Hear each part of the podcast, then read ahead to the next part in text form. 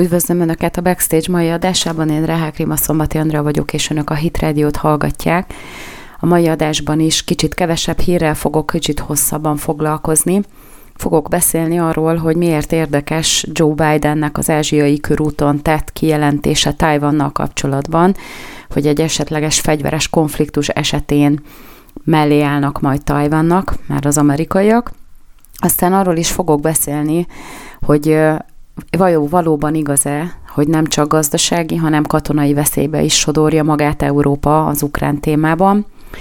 Aztán újra elkezdődött Davos, megint összegyűltek a világ egyenlőbbjei, a legegyenlőbbek, és hát itt is történtek érdekes dolgok, főként, hogy Zelenszky is elmondott egy elég hosszú tirádát hétfőn, és hát egy érdekességet a végére azért még sikerül valószínűleg beszuszakolni. A notórius bűnösöknek, akik nem hajlandók elszakadni ettől a bűntől, nem lehet szentáldozásban részt venni a katolikus egyházban. Nancy Pelosi a saját egyházától kapott figyelmeztetést. Most jön egy kis zene, egy kis szünet, és aztán utána belevágunk a közepébe. Üdvözlöm Önöket, én Rehák Rima Szombati Andrea vagyok, ez pedig itt a Backstage a Hit Radio-ban, ahol másképpen értelmezzük a híreket, és mielőtt belevágnék a hírelemzésből, szeretném felhívni a figyelmüket a Hit Radio megújult YouTube csatornáira, ahol a különböző témák egymástól elkülönülten megtalálhatók, és fel lehet iratkozni ezekre a csatornákra. Ha pedig a kis harangra rákattintanak a feliratkozás gomb mellett, akkor értesítést is fognak arról kapni, hogyha felkerülnek új tartalmak, és nagyon is tevékeny a Hitrádió, ami annak is köszönhető, hogy önök ilyen kitartóan és hűségesen követik ezeket a műsorokat, amiért nagyon hálásak vagyunk, szóval mindenképpen érdemes azokat a csatornákat böngészni, a régebbi adásokat is, amelyek ö, a leginkább megfelelnek az önök érdeklődési körének, de azért lehet, hogy érdemes belenézni a többibe is, mert mindenhol kiváló műsorokat találnak majd, és ezzel nem mellesleg támogatnak minket, ami megint csak nagyon-nagyon fontos. Szóval az első hírem, amit kiválasztottam a mai napra, az az, hogy Joe Biden az ázsiai körútján, ami miatt ugye Davosban sem vesz részt, azt átallotta mondani, vagyis nem átallotta azt mondani, hogy ha esetleg Kína fegyveres erővel megpróbálná Tajvannak az, a, a függetlenségét valamilyen módon veszélyeztetni, akkor Amerika ki fog állni Tajvan mellett, és meg fogja védeni Tajvannak a függetlenségét. Ö, igazából azért nagyon érdekes ez, mert korábban azt is mondta Biden, hogy elfogadja az egy Kína politikai fogalmat, vagy hát ez egy politikai meghatározás Kína oldaláról, ami vonatkozik Tajvanra, ugyanúgy vonatkozik Hongkongra is bizonyos értelemben. És ugye az egy Kína az azt jelenti, hogy egy ország van, amit Pekingből irányítanak, és hogyha most viszont azt állítaná Amerika, hogy Tajvan az egy teljesen független, különálló entitás, akkor azzal eh, hát eléggé belekavarna itt a lecsóba, pedig azt mondja, hogy ha Kína bevonulna idézőjelben karhatalommal Tajvanba, akkor azzal felborítaná az egész régióban a kialakult egyensúlyt. Biden szerint ugyanis Kínának nincsen joga csak úgy bevonulni és erővel átvenni az irányítást Tajvan fölött. És ugye az embernek az első gondolata az, hogy most miért kell megint egy újabb helyen konfliktust kezdeményezni, amikor még az se simult el, amit már egyébként folyamatban tartanak, tehát amit elkezdtek Ukrajnában, hogy miért kell még különböző frontokon újabb meg újabb érdekes kijelentéseket tenni, tehát ez már ilyen, ilyen fékevesztett álmokfutásnak kezd tűnni. És igazából az is nagyon érdekes, hogy miért van ott Joe Biden, Ázsiában. Ugye ez az egész ázsiai körút, ez annak is a, a hát lényegében az alátámasztása, vagy azért is történik, mert létre akarják hozni az Indó és csendes óceáni gazdasági keretrendszert, ami, aminek az a célja, hogy a régió nemzeteivel Amerika meg tudja erősíteni a kapcsolatát, hogy az ellátási láncok, meg a digitális kereskedelem, tiszta energia és a korrupció ellenes küzdelem az tovább erősödjön, a két ország között legyen, vagy hát nem kettő, hanem ugye jó pár ország között legyen ebben egy nagyon szoros együttműködés. Ugye akik részt vesznek ebben az egész gazdasági keretrendszerben, azok Ausztrália, Brunei, India, Indonézia, Japán, Korea, Malajzia, Új-Zéland, Fülöp-szigetek, Szingapúr, Tájföld és Vietnám.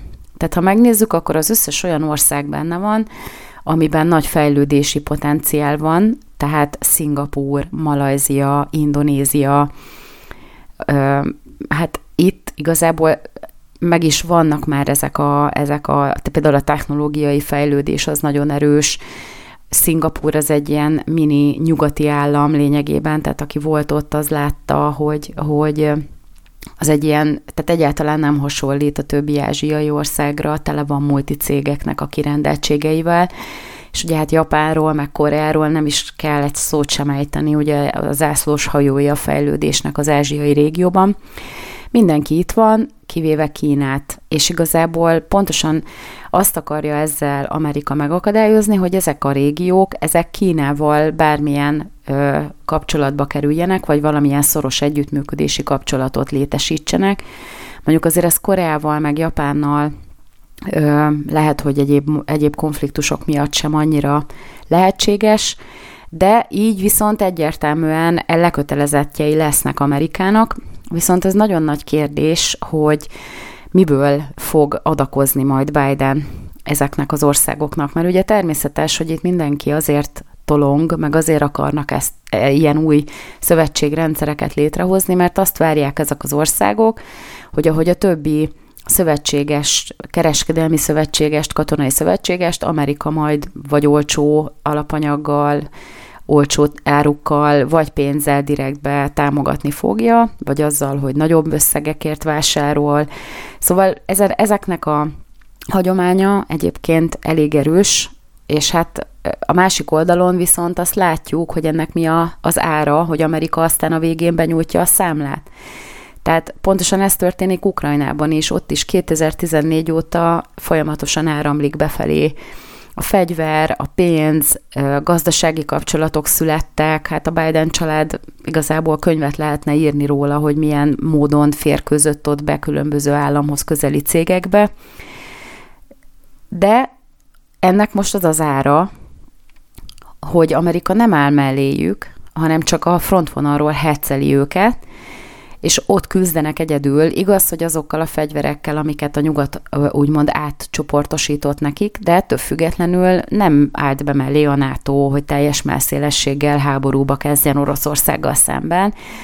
És aztán tudod, majd jó lesz az is, hogyha vége lesz a háborúnak, remélhetőleg, akkor a Európa erre úgy tekint, hogy ez egy, ez egy nagyon jó piac lesz, mert hogy lehet majd újjáépíteni. Minden esetre, ha visszatérünk Tajvánhoz, Kína a saját területének tekinti Tajvánt, és egyáltalán senki sem mondta, hogy, hogy Tajván különálló ország lenne. 1949 óta van önálló önkormányzata, ugyanis akkor volt egy, egy polgárháború, és a nacionalista kormányt ezt lényegében a, a nép elzavarta, és ennek a maradványai ugye elhagyták az országot, akkor ott kialakult egyfajta önkormányzati rendszer, de soha nem kiáltották ki a saját függetlenségüket. Tehát nem, nincsen kinyilvánítva, hogy Tajvan független Kínától. Kína a saját területének tekinti, és ráadásul ezt az önkormányzatot, tehát azokat a politikusokat, akik ebben dolgoznak, azokat pedig ellenségnek, szeparatistának tekinti, és mindenhol kinyilvánítja, hogy a sziget az Kína elválaszthatatlan részét képezi. És akkor megérkezik Joe Biden, aki eset, az esetek 95%-ában az se biztos, hogy tudja, hogy milyen nap van, és akkor valószínűleg a súgógépről elmondja, hogy megvédik Tajvan függetlenségét, ami nincs is kinyilvánítva, mert senki sem mondta, még a tajvaniak sem mondták, hogy függetlenek Kínától. De hát bele kell ebbe is nyúlni, mert ha valahova külföldre megyünk, akkor nem kell azzal foglalkozni, ami otthon van, és akkor még több erőforrást, még több pénzt, még több katonai erőt kell ide csoportosítani, és akkor majd lehet, hogy az otthoni problémák azok egy csapásra elmúlnak. Az, hogy itt is próbálják kialakítani a, a saját hegemóniájukat, már az amerikaiak, az egy mérhetetlen arrogancia, mert ez mindenki másnak tilos, rajtuk kívül. Meg hát azért nyilván most Kínának a bajszát húzgálni, az egyébként sem annyira jó, mert lehet, hogy a Biden család személyesen ebből ö, valamilyen veszteséget fog majd megélni, mert azért elég nagy összegeket szakítanak még mindig kormányközeli, kínai kormányközeli cégektől. És hát azért ez is egy ilyen kettős mérce. A választási kampányban összeszedték a YouTube-on, hogy miket mondott Biden Kínával kapcsolatban, és csodával határos módon egészen sokáig fent volt a videó. És ott lehetett látni, hogy az összes platformon folyamatosan mindig Kína, Kína párti volt. És akkor most hirtelen neki megyünk minden irányból. Ez szerintem terelés, mert ugye otthon olyan problémák vannak, tehát amikor Európából kell Amerikába repülővel szállítani a bébitápszert, az nem a prosperitásnak a jele. Legalábbis szerintem. És úgy tűnik, hogy az oroszok nagyjából érezték, hogy, hogy, hogy probléma lesz. 2014 ugye ez egy, az egy ilyen vízválasztó, Ukrajnában is lényegében. Akkor kezdődött ugyanis ez az úgynevezett együttműködés Ukrajna és Amerika között, vagy akkor lett szorosabb. És most ugye már EU-s szakértők is kimondják, hogy látszik, hogy az oroszokkal szembeni szankciók azok nem működnek, és ez azért van, mert 2014-ben az oroszok elkezdték úgy felépíteni a gazdasági rendszert, hogy, hogy kb. elszaparálódtak a tőkepiacoktól, elszaparálódtak egy csomóféle szempontból azoktól a forrásoktól, amik kell a nyugat lényegében eladósította saját magát, és most nem tudják megrendíteni a szankciók, mert nem volt 5%-os növekedés, csak mondjuk fél százalékos volt, meg nem voltak szociális juttatások, nem kaptak az emberek a gyerekvállalás miatt óriási összegeket, csak valamennyit, egy keveset, és előre úgymond megfizették annak az árát, hogy most viszont hatalmas összegeket szakít Oroszország a szankciókkal. Ami megint csak kinek rossz, az Európai Uniónak, meg nekünk. Mert Amerikát nem érdekli az orosz gáz, amit akarnak, az uránt például, azt nem vonták embargó alá, azt továbbra is vásárolják Oroszországtól, tehát ami nekik kell, az nem része ennek a szankciós csomagnak. Oroszország meg kb. nevet a markába, ugyanis iszonyatosan kicsi a kitettségük, a hitelekkel kapcsolatos kitettségük, tehát nincsenek eladósodva, kb. 570 milliárd dollár értékű aranytartalékkal rendelkeznek az Economist számításai szerint, tehát nem fogja megrendíteni az újabb szankciócsomag a gazdaságokat, ráadásul nekünk sikerült úgy megdrágítani az olajat, meg a foszilis energiahordozókat ezekkel a hülye szankciókkal, hogy most óriási összegeket kaszál. Tehát hatalmas bevételekre tesznek szert, megerősödött a rubel, és hát az európai országok sorban nyitják a rubel számlákat az orosz bankoknál, mert ugye máshogy nem kapnak gázt, meg nem kapnak olajat. Tehát, ha ezt tovább folytatjuk, az oroszok mosolyogva végignézik, ahogy összeomlik az egész Európai Unió. És mindez miért? Mert Amerikának volt valami problémája Vladimir Putyinnal, és elhitték az európaiak, hogy ha, ha ezt ők me- teljes melszélességgel támogatják, amit az amerikaiak kitaláltak, mert én ugye meg vagyok róla győződve, hogy ezért ez nem Putyin hibája százszerzelékosan, hogy elindult ez a háború, annak ellenére, hogy óriási hibákat követel, és nem vagyunk háborúpártiak, meg Putyin pártiak se vagyunk, de azért el kell mondani, hogy itt van két oldal, tehát nem csak egy valaki csinálja ezt az, ezt az ügyet. És mit csinálnak a lengyelek? Tehát kb azt, amit általában az uniós szakértők meg az uniós politikusok szoktak, hogy hiába ordít minden irányból, hogy hülyeség, amit csinálnak, azért csak tolják tovább. A lengyelek felmondták a, a, a tranzit szerződéseiket a Gazprommal, ami azt jelenti, hogy kénytelenek lesznek sokkal nagyobb pénzért körbe mégiscsak lehet, hogy orosz gázt vásárolni, mert ugye a norvégoknak se biztos, hogy van annyi kapacitásuk, hogy, hogy mindenkit ki tudnak elégíteni belőle. Tehát, és akkor minket, akik meg keresztbe fekszünk ezeknek a dolgoknak, minket meg ekéznek folyamatosan.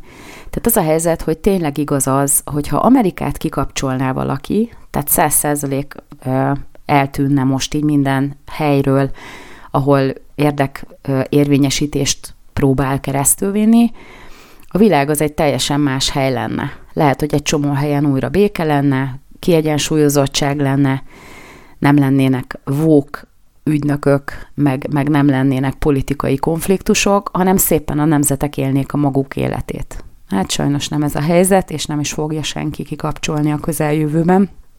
Nagyon valószínű, mi megreménykedhetünk, hogy a mi viselkedésünk, a vétó, meg a többi, az elég potenciállal rendelkezik az oroszok szemében ahhoz, hogy télen is legyen gáz, mert Oroszország kezd olyan helyzetbe kerülni, hogy most már ő vezethet be embargót, az ő oldalán mondhatja azt, hogy köszönjük szépen, akkor innentől kezdve mi nem adunk el nektek semmit. Reméljük, hogy ide már nem jutunk el. Most következik egy kis szünet, és aztán utána még beszélek erről a gazdasági témáról Európával kapcsolatban. Üdvözlöm Önöket újra, ez itt a Backstage, én pedig Rehák Rima Szombati Andrea vagyok, és nagyon köszönöm, hogy velem tartanak. Ha lemaradtak volna az első blokkról, akkor ezt az adást a Hit Rádió szerdán délután három órakor megismétli, illetve a Hit Rádió közélet YouTube csatornán fel fogják tölteni ezt az adást is, és ott vissza lehet hallgatni, ahogy a korábbiakat is, illetve most már elérhető a Spotify-on is a Backstage Podcast, és ott is visszahallgathatják az idei adásokat februártól kezdve a, a, abban, a, abban az ütemben, ahogyan önöknek az a leginkább megfelel, és akkor így nem kell feltétlenül hit rádió műsorhoz alkalmazkodni, de annak is nagyon-nagyon örülünk, hogyha a hit rádióban újra meghallgatják. Szóval a beköszönőben mondtam, hogy azzal a hírrel is akarok foglalkozni, hogy Európa katonai veszélybe is sodorja saját magát. Na most ezt úgy arra alapozva mondom, hogy Joseph Borrell, aki az Európai Bizottság külpolitikáért és biztonságpolitikáért felelős elnökhelyettese, vasárnap újabb blogbejegyzést tett közzé, nyilván a saját blogján, és ebben azt írja, hogy Európa az ukrán-orosz konfliktus miatt a katonai veszélyeztetettség szélére sodorta magát. És azt állítja, hogy rengeteg probléma felszínre jött ugye a katonai területen, és kimerültek azok a tartalékok, amikkel rendelkeztek az országok hadseregei, mert mindent odaadtak Ukrajnának. Ráadásul az országok nem is fejlesztenek, nagyon sok fejlesztés elmaradt, és a katonai szektoron próbálnak spórolni, tehát itt nagyon sok a megszorítás, nem költenek szükséges beruházásokra, hanem folyamatosan tolják őket, és így egyáltalán nem biztonságos Európa, mert hogy ezek a különböző szinten levő hadseregek, ezek nem tudják megoldani, hogy, hogy megvédjék magukat, vagy akár megvédjék egymást. Ugye az, azzal is érvel, hogy 2019 és 20, 2021 között az EU-ban átlagban 20%-kal növekedtek a védelmi kiadások, az Egyesült Államok ezzel szemben, annak ellenére, hogy ők költik a legtöbbet katonai kiadásokra a világon, saját magához képest 66%-kal többet költött, Kína pedig nem titkolt céllal, hogy utolérje, utolérje az amerikai szintet, 592%-kal költött többet katonai kiadásokra, és már szinte ugyanazon a szinten mozog, mint amin Amerika. És hát mit mond Joseph Borrell, jó európai tisztviselőhöz illően, hogy legyen közös európai hadsereg. Erre az a megoldás, hogy legyen egy európai hadsereg, mert akkor így kiegyenlítődnek a problémák, nincsenek tő, duplikációk, tehát egy kiadást egyszer kell megtenni, mert akkor tehát nem kell mindenkinek külön-külön, meg ugye van egy csomó kiskapu, meg szabályozási problémák, és akkor ezek is elkerülhetők, hogy tehát nem, nem jelennek meg újra külön-külön a kis hadseregekben.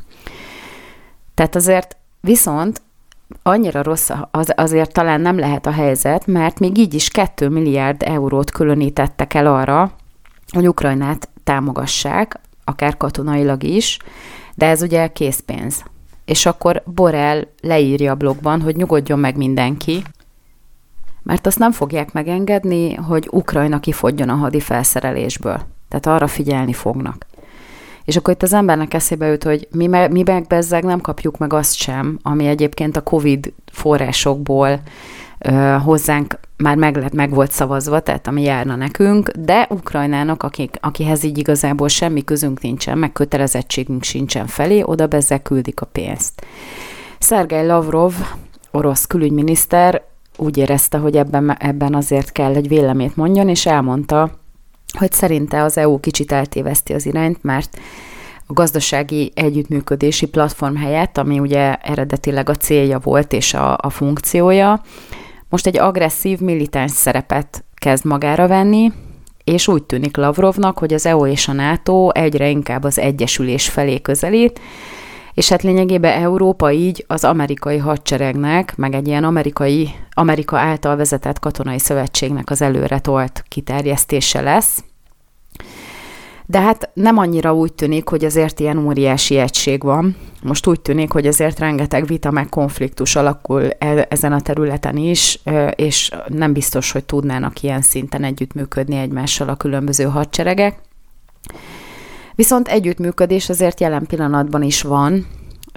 Ugye az Ukrajnának küldött fegyverekkel kapcsolatosan létezik egy úgynevezett többoldalú csereügylet. Ez, ez, ez egy olyan fogalom, ami azt jelenti, hogy, hogy ilyen rotációba csinálják a dolgokat. Tehát a, a csehek például így Németországtól új páncélos járműveket kaptak, és most úgy tűnik, hogy a lengyelek ö, ugyanerre számítottak, csak nem úgy jött ki a lépés, ahogy akarták. Na most az történt, hogy tehát erről a Der Spiegelben olvastam egy nagyon jó cikket, hogy ugye a német védelmi miniszter Christine Lambert elmondta, hogy nem küldenek ugyan direktbe fegyvereket, vagyis nehéz tüzérségi, vagy nehéz páncélos járműveket Ukrajnába, viszont a csehekkel tök jól meg lehetett oldani ezt a többoldalú csereügylet ö, keretében, és így lényegében nem a németek küldték a tankokat, hanem a csehek. Tehát az történik, hogy Csehország fogja a saját páncélosait, amik ugye benne vannak a készletében, szépen odaadja Ukrajnának, Németország meg a meglévő hadipari készletéből kicsit újabb vagy jobb leopárd típusú páncélosokkal feltölti ezeket a lyukakat. És akkor el lehet kerülni természetesen, hogy közvetlenül szállítsanak ilyen fegyvereket, mert ugye se a franciák, se az amerikaiak ilyet ezért nem szállítanak. Meg hát nyilván ugye a csehek is orosz ö, páncélos járművekkel rendelkeztek, meg a lengyelek is főleg, és ugye az ukránok ezt sokkal jobban tudják kezelni, mint a, a leopárdokat, tehát ezzel nyilván mindenki nyer és akkor ne érezzük úgy, hogy milyen képmutatás van, hogy a németek mindenhol elmondják, hogy ó, mi nem adunk fegyvert, meg nem adunk nehéz tüzérséget, vagy nehéz páncélosokat, hanem adják a csehek. Mi meg odaadjuk a cseheknek azt, ami nekünk van, és akkor így mindenki boldog. Úgy tesznek, mint akik nem támogatják a fegyverszállítást, de közben meg ügyesen megoldják a, a létező jogi kiskapuk segítségével, hogy azért mégis működjenek ezek a dolgok természetesen arcvesztés nélkül, bár egyébként a baloldali sajtóban nagyon nehéz arcvesztést elszenvedni egy ilyen ügylet során. Na, itt jönnek képbe a lengyelek, akik hasonló dolgokra számítottak, csak hát Varsónak nem jó ám akármi. Volt mondjuk 240 páncélos járműve a, a lengyel hadseregnek, most csak mondtam egy számot, de körülbelül azt lehet olvasni, hogy nagyjából ennyi járműve van. Na ennek a nagy részét fogták, átdeponálták Ukrajnába. Viszont, mivel ő nekik nem jó a régebbi típusú leopárd, csak a legújabb, ezért most ugye vita van, mert a németek nem tudnak legújabb típusú leopárdból ingyen ekkora mennyiséget ilyen gyorsan oda szállítani.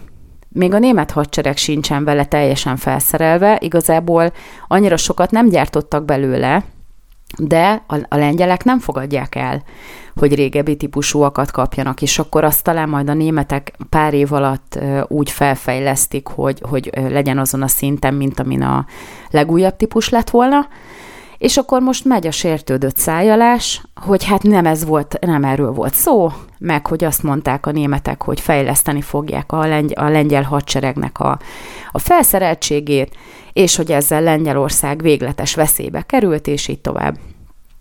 Hát azért ahhoz képest lehet, hogy a régi típusú leopárd is fejlődés, mint ami edd- eddig volt a lengyel hadseregben. Én nem vagyok katonai szakember, de nekem ez egy kicsit úgy tűnik, hogy, hogy akkor használjuk ki Tehát megint oda jutunk, hogy Ukrajna nyomorúságát, ezt ezek az országok arra használják, hogy a saját maguk előnyét azt nyíltan megszerezzék.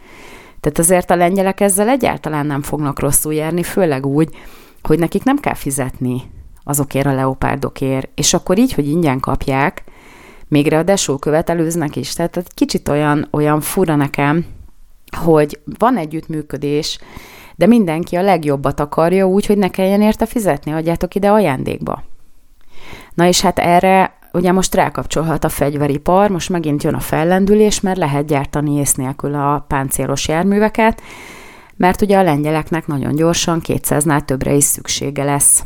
Csak az a baj, hogy ezért a német állam meg a német adózók fognak valószínűleg fizetni, mert a lengyelek nem. A lengyelek nem akarnak ezért fizetni.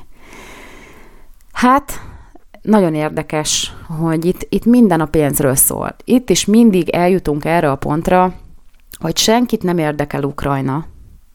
Nagyon jól fel lehet használni a saját érdekükben, de úgy igazából nem törődnek vele, hanem megnézik, hogy ezekből a dolgokból hogyan lehet a saját érdekünket a legjobban kihozni.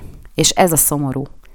És akkor előadják nekünk, hogy ők milyen nagy jótét lelkek, meg mennyire odafigyelnek, meg hogyan a szívükön viselik, és hogy, hogy mi meg, akik realitás talaján megpróbálják megmagyarázni, hogy mi is nagyon sokat segítünk, befogadtunk egy csomó menekültet, de egy bizonyos észszerű szinten túl nem megyünk, mert az öngyilkosság. Hát, pénz beszél. Ez van. Most megint következik egy kis szünet, és következik a nagy csapat Davosban. Üdvözlöm Önöket újra, én Rehák Rima Szombati Andra vagyok, ez pedig itt a Backstage a Hit Radio-ban, ahol másképpen értelmezzük a híreket, és hát nem maradhat ki a Backstage-ből a Davoszi konferencia, az egyenlőbbek és a legegyenlőbbek összejövetele, ahol valahol, a, valahogy a milliárdosok mindig megpróbálják megtalálni a megoldást a világ összes problémájára, amit lényegében az ő kapcsiságuk hozott létre, többé-kevésbé, és hát minden megoldás az valahogy még tovább növeli az ő gazdagságukat, és még tovább növeli a nagy tömegek szegénységét. Úgy tűnik az idén az orosz oligarchák, akiktől ugye elvették a vagyon, meg Putyin kimaradnak a, a szórásból. Igaz, hogy Biden sincs ott, mert éppen az a már említett ázsiai turnéján tartózkodik, de most igazából teljesen ki vannak rekesztve az oroszok, Ugye a 2014-ben, amikor annektálták a krímet Putyinék, akkor még utána azért Davosba beszédet mondott Putyin, meg, meg azért jelen voltak, na most nincs ott. Viszont hétfőn Volodymyr Zelenszky beszédet mondott, igaz, hogy online, tehát nem tartózkodik Davosban, de online beszédet mondott. És hát érdekes, ugyanaz szajkózza, mint mindenhol máshol, azonnali teljes energiaembargót követel, a világnak teljes ellenállást kell tanúsítani az orosz agresszióval szemben, ami azt is jelenti, hogy blokkolni kell a teljes orosz IT-szektort, meg kell szüntetni a kereskedelmi együttműködést az oroszokkal, és a legjobb, ugye, fel kell kutatni a teljes orosz vagyont, mindenkinek a vagyonát, el kell venni, és azt Ukrajnának kell adni, mint segély. És akkor így az ember azon gondolkozik, hogy hát ez tényleg, nem tudom, hogy mit képzel ez az ember. Körülbelül már csak az hiányzik, hogy kapjon még Orbán Viktortól egy ingyen mozi egyet a feleségével, mert, mert nagyjából már tényleg csak ez maradt ki a listáról. Meg hát kitalál ilyet, hogy, hogy a, a, az európai városok lehetnek ukrán városok mecénásai. Mindenféle módon lehet küldeni nekik a pénzt. És hát az ember így végig gondolja, hogy ugyan már, de miért, miért kéne nekünk ezért pénzt küldeni? Meg ráadásul, ahogy már az előző blokkokban is felvázoltam, ez az energiaipari embargó, ez senkinek nem jó, csak Putyinnak, de teljes energiaszektor lezárás legyen. Mindent abszolút izé rekesszük ki őket, ha már kinyírni nem lehet, de hát lehet, hogy tényleg az a következő lépés, hogy dobjanak le atomot Oroszországra, mint Hiroshima-ra, meg Nagasaki-ra, mert körülbelül olyan gyűlölet, meg olyan olyan ö, ártani akarás árad ebből az egészből, és igazából van ebben egy nagy frusztráció, ez teljesen rendben van, mert ez egy érthető dolog, hogy, hogy megtámadták az országát, és, és folyamatosan harcban áll, de azért azt tegyük hozzá, hogy nem törekszik a békére, hanem ő hajszolja bele a saját népét egy olyan kilátástalan háborúba, amiben nem kap segítséget, valós segítséget, hanem ő nekik kell a fegyvereket használni, meg a civileknek kell odaadni a, a csúcs technológiás fegyvereket, mert embert nem küldenek a többiek. Szóval ö, nekem az volt az érzésem, hogy mikor állítja már le valaki. Hogy egyszerűen egy, mint, egy, mint egy sértődött gyerek a homokozóba, egyszerűen verdesi a földhöz magát, vagy, vagy a cukros pult előtt a boltba, és követelőzik. Pedig nincsen joga hozzá. Tehát ki mondta neki, hogy el lehet venni valakinek a vagyonát, csak azért, mert ő neki az kell. Tehát ez, bár hát most már sajnos ilyen is van.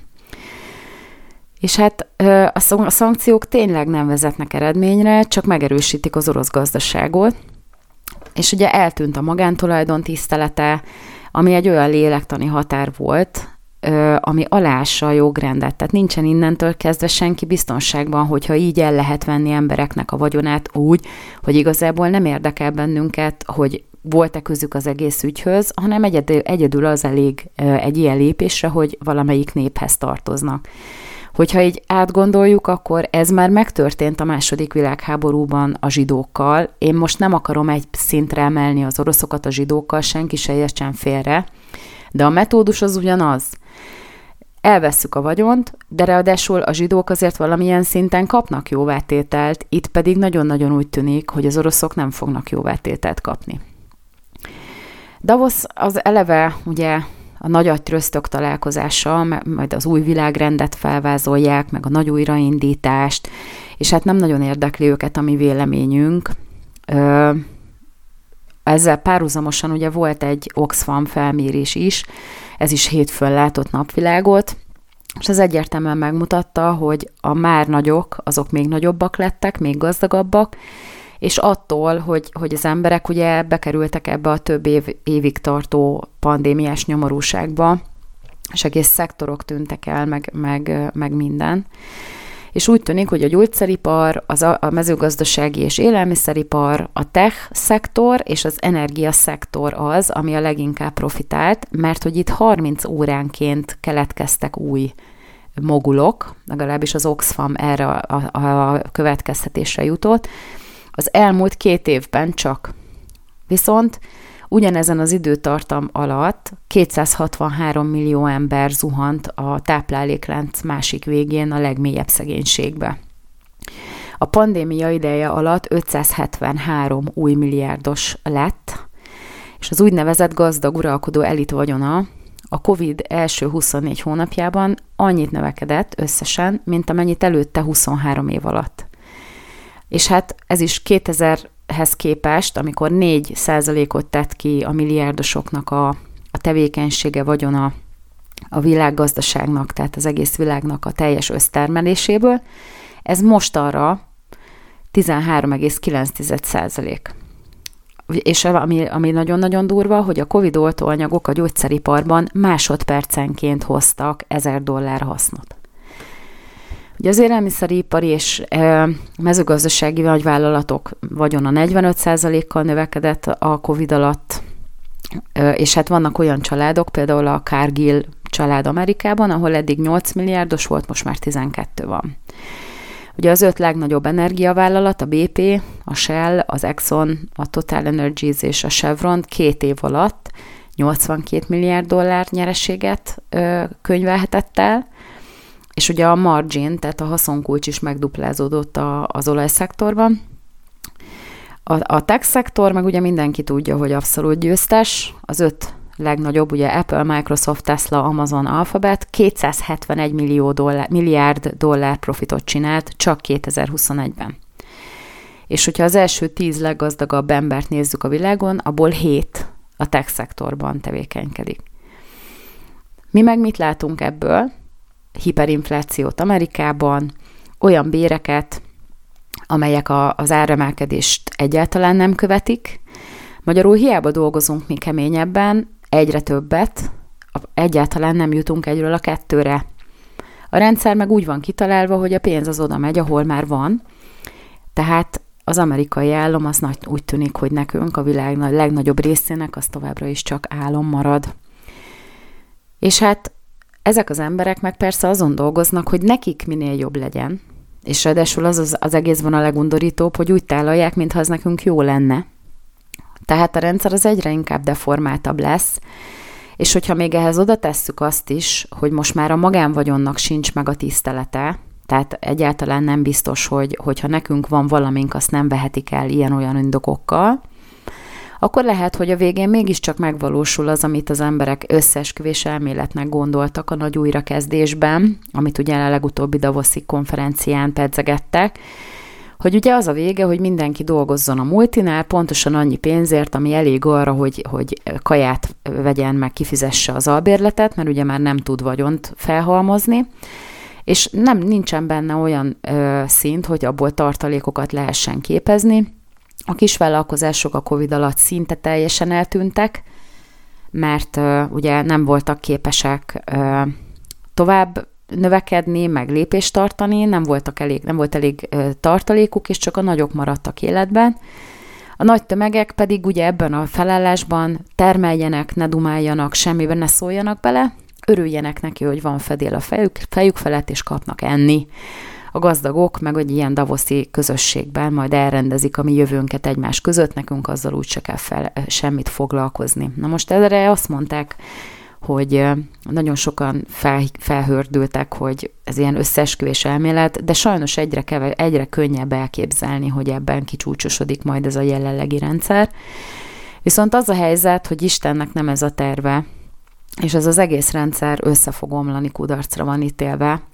A bibliai proféciák azok mind arra utalnak, hogy, hogy ezek a kalmárok, akik most a tömegek nyomorúságán gazdagodnak, ezek azért mégiscsak megkapják a méltó büntetésüket, nekünk pedig az a feladatunk, hogy közben ne ragadjunk bele végérvényesen olyan rendszerekbe, amiből nem tudunk kijönni. Tehát figyeljünk, hogy hova fektetjük a pénzünket, figyeljünk, hogy, hogy kivel üzletelünk, hova megyünk, és hát nagyon fontos az eladósodás is, mert on, ott kezdődik a kényszerpálya. Amennyire lehet, tartsuk magunkat távol tőle, és hát ezért jó, hogy mondjuk itt Magyarországon nem egy föderalista, hanem egy nemzetpárti kormány van, és ragaszkodik hozzá, hogy Magyarország az egy szuverén hatalom, és nem kell beolvadnunk nekünk a nagy egészbe.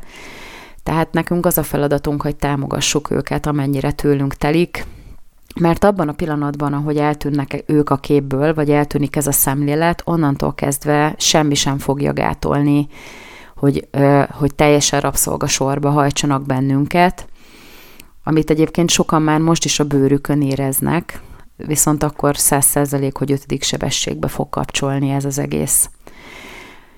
Most megint következik egy kis szünet, és a végén még fogok beszélni Nancy Pelosi-ról is. Üdvözlöm Önöket újra a Backstage-ben, én Rehel Krima Szombati Andrá vagyok, és ahogy ígértem, egy pár szót még fogok szólni Nancy Pelosi-ról. Azért került most megint az újságokra, újságok címlapjaira, mert figyelmeztette a saját egyháza, lényegében a San Franciscoi érsek, hogy nem engedi a szentáldozáshoz járulni, mert hogy van egy olyan kitétel az egyházi törvénykönyv 915. kánonja alapján, hogy a szentáldozáshoz ne engedjék oda azokat a személyeket, akik nyilvánvaló súlyos bűnben makacsul kitartanak.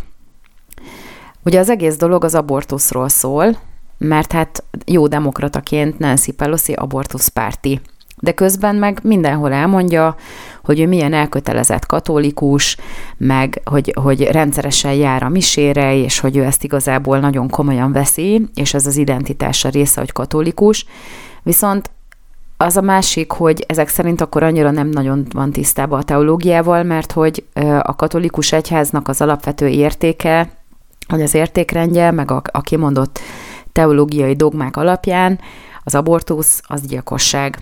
Tehát ezt nyilván nem mondhatta ki az egyház, hogy az egy legális dolog, de ezek, ez most egy olyan lépés, amit megint csak ez a Roe versus Wade vita hozott felszínre, mert szerintem egyébként a katolikus egyház ilyen ennyire durván nem foglalkozik ezzel a kérdéssel, rengeteg katolikus van, aki magát tényleg hitvalló katolikusnak tartja, aki már, már túlesetett abortuszon, tehát eddig ilyen szinten azért ez nem volt probléma a katolikus egyháznak, annak ellenére, hogy kimondva azért az van, hogy ez egy bűn.